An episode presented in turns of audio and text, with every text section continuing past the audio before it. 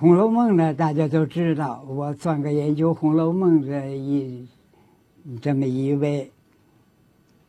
当中，我最不能够和诸位说假话的，还是《西游记》。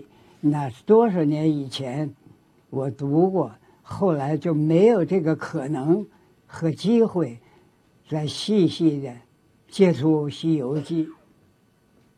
所以这样子，我们这次讲，可能这个《西游记》是一个弱的环节，但这是事实，这没有什么。可以直截了当的和您们说清楚。我老老实实说，我我是这样感受啊。你要了解我们中国最古的讲史的小说，撇不开《三国演义》，那是事实啊。《三国演义》的民间的影响，那就更不在我说。这个呢，就不再交代了。真正打动我的。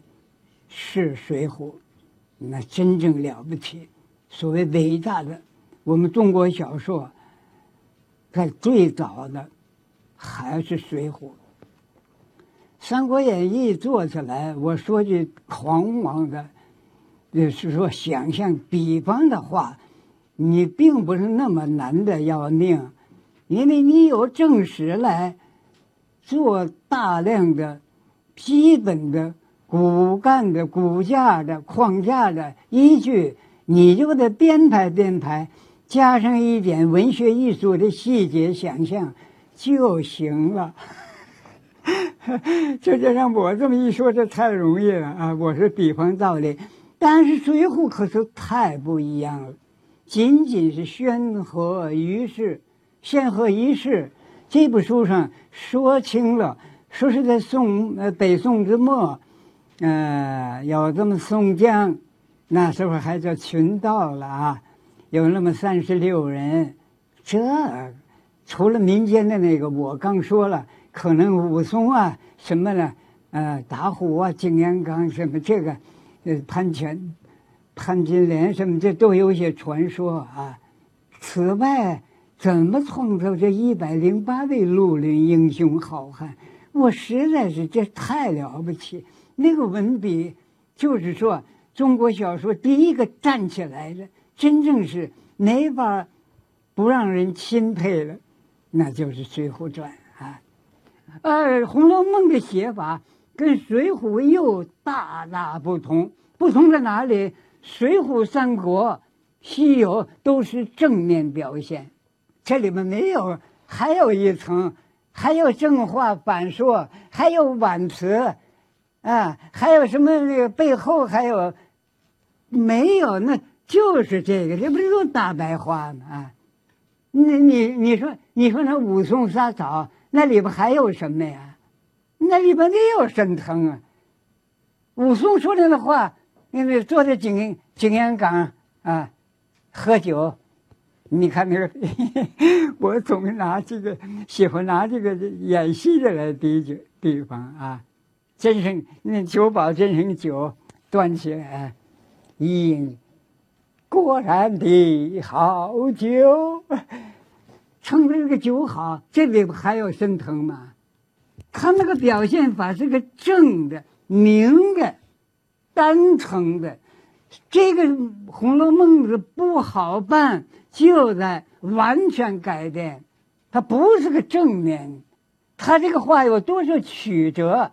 有深层，这个就麻烦了。我们除了做注，做那个最简单的那个名、那个名词、语词、字句、典故，这个好办，还是有办法，都可以注出来。至于那个要讲，可是真麻烦。你你说一部书，你叫停一部《红楼梦》，你这在讲这个，那个就这么厚，你这个啰里啰嗦。你就是讲的都对，我想别人看起来也够手了，就看睡着了，真是麻烦呐。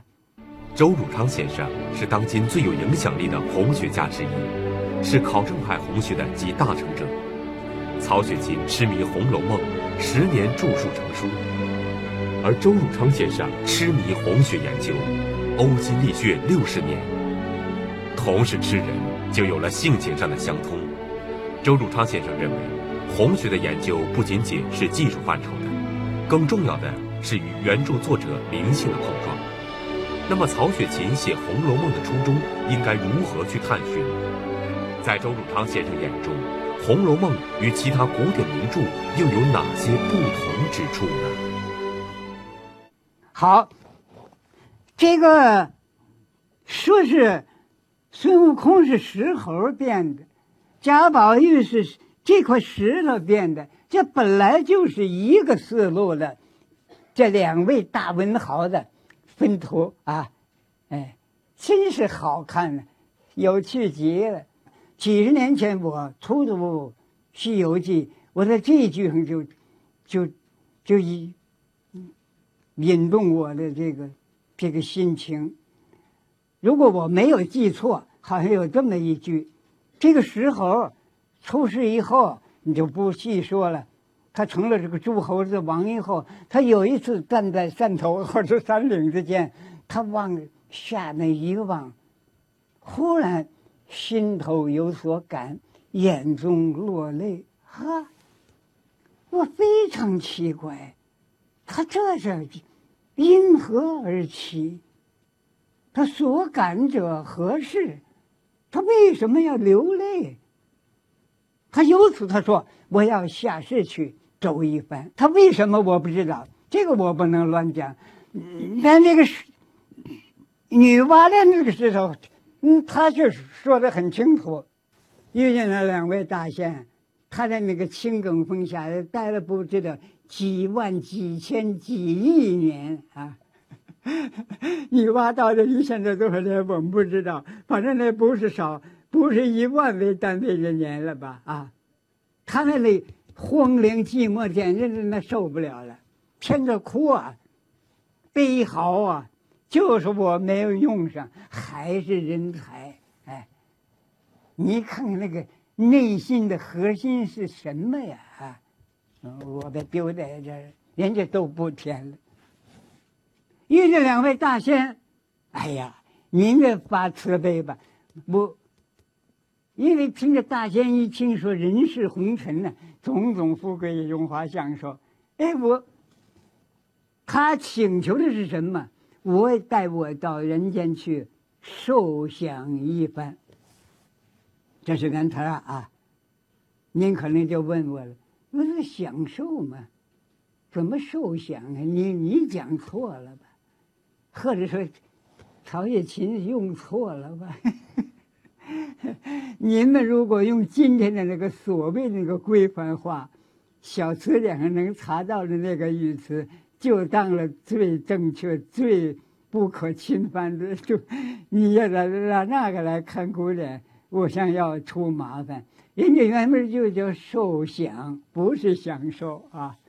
可见乾隆年间这个词儿啊，还不叫享受。你要问我，你有证据吗？我有。你们听过单弦牌子曲儿吗？我我都很担心，现在年轻的太多，被就是不久前的这个东西都不存在了。这所以我的讲引不起你们的共鸣。哎，呃，单弦牌的曲是八旗清代的产物，民间曲艺里面最精彩的。有一个牌子曲儿，就上了场这么一个引子啊，叫做《风雨归舟》。说谢职入深山，谢职啊，不做官了，啊，我退了啊，引云凤受享清闲，就是入了入了山了，去做隐士了。哎，那那那都是清代的，那都是乾隆盛行的曲子，人家也叫受享，人家不叫享受。好 好，贾宝玉这块原石头。是要到人间去受享一番，我也尝尝那个富贵荣华的，那个吃喝玩乐的，那个乐趣。从这儿开始，这是一种欲望。一落生过了不太久，他等到他一懂事，张开二目一看人间事，哎呀，原来是这样，哪里什么受享？这个时候，这个小孩开始知道人是怎么回事，人事是怎么回事，人人事者是什么？就是人和人的关系啊！我这个人承担着什么责任，受着什么啊？享着什么乐，受着什么罪？什么样的痛苦？精神的、物质的，啊，最重要的是我应该怎么对对待他，他对待我，我不管。这就是说，过去的他曹雪芹看了那么多小说，他受的那个感受里边缺乏的，里边着重的，当然不是说那都不重要。那里边最缺乏的一个一个东西，一个一一个指数，就是人的情，这是曹雪芹最最一生永远不能忘掉的一个根本，一个核心。有后来他发了大愿、大慈悲心，说我千辛万苦，你用眼泪研着墨。我要完成这部书，他为什么呀？就为了这个情字啊！我多次讲《红楼梦》，着重这个情，在座的诸位不是全没有听见过。那我今天又讲这个，那么这个呢？今天的讲就不是从空中讲了，对吧？是从我们四大小说这个中华文化的这个线路来讲了。这样子呢，可以增加《红楼梦》单讲情，是不是还有特别特殊意义价值？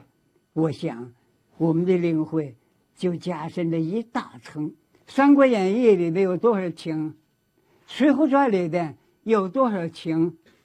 啊，我绝对不是说江湖忠义啊，大家对于对于宋江的敬仰那个。武松为了报长兄那个可怜的哥哥的那个仇，这里就没有情。当然，那这那叫抬杠。我是说整个来说啊，那林冲那是为了报生死之仇啊，那那里有情吗？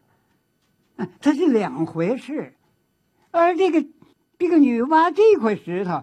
它原来是一种欲望，我去了是要享受，更等到他真到了人间，他一看不是那么回事，这个享受不行，这是个假的，可以享受一点享受的那一点当中带着无限的痛苦、麻烦、问题，所以悟了，悟了啊！有人反对我这个“悟”字，你世界上讲学问，讲什么？你缺乏这个悟，你呢还有什么精神活动啊？啊，就讲证据，这写着，这写着啊，这这这个这个贾宝玉是石头编的，你就信？这不还这还不是证据？这这不是这不曹雪芹给你开的正条吗？你作文是做学问是这个倒是正经的，我们讲那个悟出来那道理嘛，反而是要受受受技巧的。那现在这个学风，你就看看千奇百怪啊！我说，他去了欲望是要受享，到了那一明白一看不对了，我来的时候是欲，欲是占有，是自私，为我自个儿。我现在明白了，我应该怎么对人？情，情是施予，给人同情。怜悯、安慰，我力量有限，但我只能够做这么一点我来奉献给你，你从我这里得到哪怕一点的安慰，我心里也比较安然。你看这个精神，还有比较伟大的吗？感动人的吗？我讲的我都激动啊！我们看《红楼梦》，就是看这个。曹雪芹被公认为是一个惊人的天才，他是古今罕见的一个奇妙的复合构成体，大思想家、大文学家、大诗人、大心理学家、大民俗学家、大园林建筑学家等等。正是这样一个旷世奇才，才写出了《红楼梦》这样的经典名著。无怪乎有人将《红楼梦》比作百科全书，比作天仙宝镜。在这面镜子当中，男女老幼的众生相被一览无余。正由于《红楼梦》内涵丰富，后世研究者才仁者见仁，智者见智，红学研究上的流派分成也就顺理成章了。虽然红学研究已经有近百年的历史，但周汝昌认为一切才刚刚开始。那么，周老认为曹雪芹以红楼寓情达意，我们该怎样来理解？曹雪芹创作《红楼梦》究竟要传达怎样的情感？周汝昌先生所理解的《红楼梦》中情，情又为何物呢？从四大小说来捋着这一条线来，这个就是更加分明。宋江批评行道，我上回说他这个骗到底是真指的是天意啊，还是假借这个那个做帝王的都是？假借天意啊，他自称天子。呃，这个宋江到底是真是替那个天呢，还是替这个呃说这个宋徽宗、宋钦宗，嗯，做的不好，我替他这个天子来行的，这个我不知道，也也可能有双重意义，都是啊。但是无论如何呢？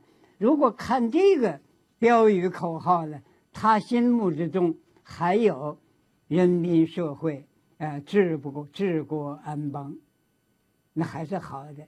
但是到他到了后来，那个说是他要打崩了，帮助国家投降了，那不叫投降，叫招安，呃，好好听的名词。如果这是事实。那么，这个整个这个小说的精神意度，就从那个作者来说也有所变化。就是到了最后，假设的一百零八是个虚数，是个象征数，真正的是三十六人，这是正史的记载。这三十六人最后的下场，是不是因为争疯了、立了功，都封侯因子呢？我我我这个记不清了，好像是也有一种记载。没有，后来都失败了。后来也不在，反正是不得善终啊，在江边上也不哪里呀，就就就还是散伙了。所以呢，看来他们并没有寻到一个他们自个认为是能够治国安邦、救人的、度世的这么一个东西。我看他没有归结到。宗教啊，《西游记》另当别论，《西游记》里面就是说的寻求到了真经，历的那个险，遭遇的那个难，那本身没有什么思想，那里面没有宣传了，说这个你要这样，你就得了佛家的正果，没有，是吧？所以你说《三国》《水浒》《西游》。这个到底给了我们，我们应该怎么做人？可以有有寻得一点消息线索啊？说是这个要治国安邦，说到这个，好像是我感觉个人感觉到很淡漠啊。那还是得有个好皇帝，还得使人，还得会用人，人人发发挥他的正当才能，然后。天下国家的安乐，这大概是《水浒》的政治思想。那么，到底这个是否对啊？应不应该发扬啊？啊，这有这是问题。好，前面这个我就说到这为止。咱们归到《红楼梦》，这个曹雪芹那个政治思想是什么呢？他都思想过呀。我不说过多次吗？宇宙、天地、万物。社会、政局、人生，哎，没有他没有，这都过路。它里边呢，它里边的那个对联呢，真正的是反话。哪副对联呢？就是他在秦可卿，呃，没到秦可卿以前，到了这个贾珍尤氏他们正房里要午休的时候，看着抬头一看，正面是燃力图，燃力图是读书的典故，一看对联，你们在这都记得：世事洞明皆学问，人情练达即文章。一个人情，一个世事，还要练达，还要洞明，都得通了透了。这个小孩贾宝玉，表面上写的，哎呀，要读书，他最不要读，他最不爱读书是是指的是那八股啊，经书。那《西厢记》他读的那太 太有滋味了。他一看人情世事要练，快出去。受不了这个啊！这是反话。曹雪芹这个大作家是最通达了人情，最通达了世事，才写出这样的小说来。你看看哪一个人、哪一件事、哪一种关系，那个说的他们那个那个透啊，看着那个穿呢，哎，一眼一。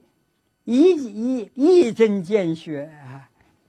他是个傻子，啊，糊里糊涂的写出一部《红楼梦》来，那那谁信呢？啊？所以呢，我举这个例什么意思？我就说，你看《红楼梦》，你不能像读《水浒传》《三国》，那都是正面表现啊。爸爸，这是舞台，这是我就是这样亮给你们，你这里没有东西啊，那个。《红楼梦》那那四通八达，八面玲珑，你用你的直线推理逻辑，那个弯都不会管啊，旁边什么前后左右都不知道。那那那那个我读《红楼梦》，啊，这是说的就是这个，那那怎么能行呢？因为他不懂，你也就发生疑问。人人都说《红楼梦》伟大。说这些红学家就是哎，撑着这个名称，他们借着大名，自个儿要，嗯，怎么？不是啊啊！当然世上有这样的人，但是我们讨个大来说，我们弄《红楼梦》真是那感慨万分。说是这样的作品，怎么样子能够更好的那讲给有些。还没有完全弄清楚的，头脑里边存在着一大堆疑问，自个儿解不了。看看所谓专家是七七嘴，何止七嘴八舌头？那在这不知有多少看法，我们怎么办啊？太苦恼了。那如果是对于这个，我们的四大小说都还弄不清，天着听人说。我们中国的文化就是啊，外国的承认了啊，这定型了。那我们到底，我们作为一个中国人，多少也要沾点文化气味。我们怎么办？谁来帮助我们？《红楼梦》出现于清代乾隆执政较早的时期，在众多的小说中具有空前的影响力。清朝中后期，人们逐渐用《红楼梦》代替了《金瓶梅》，将《三国演义》。《水浒传》《西游记》和《红楼梦》这四部小说称之为四大奇书，并采用了四大名著的通俗说法。应该说，在中国古代文学史上，四大名著无疑是历代当中的最高峰。对此，周汝昌先生将如何予以点评？他对古典名著的解读又有哪些现实意义呢？我回顾一下，我说。我怎么能够把四大小说的位置定下来，并且连起来？这就是我这一次本来想讲四次，我我我我考虑我可能精力来不及，现在合并为三次。那么我的目的，我和诸位交流的，到底为了什么呢？我讲的就是有乱，您听起来别自个儿要传，有前有后，有左有右。我没有没有讲稿，把它分成条例，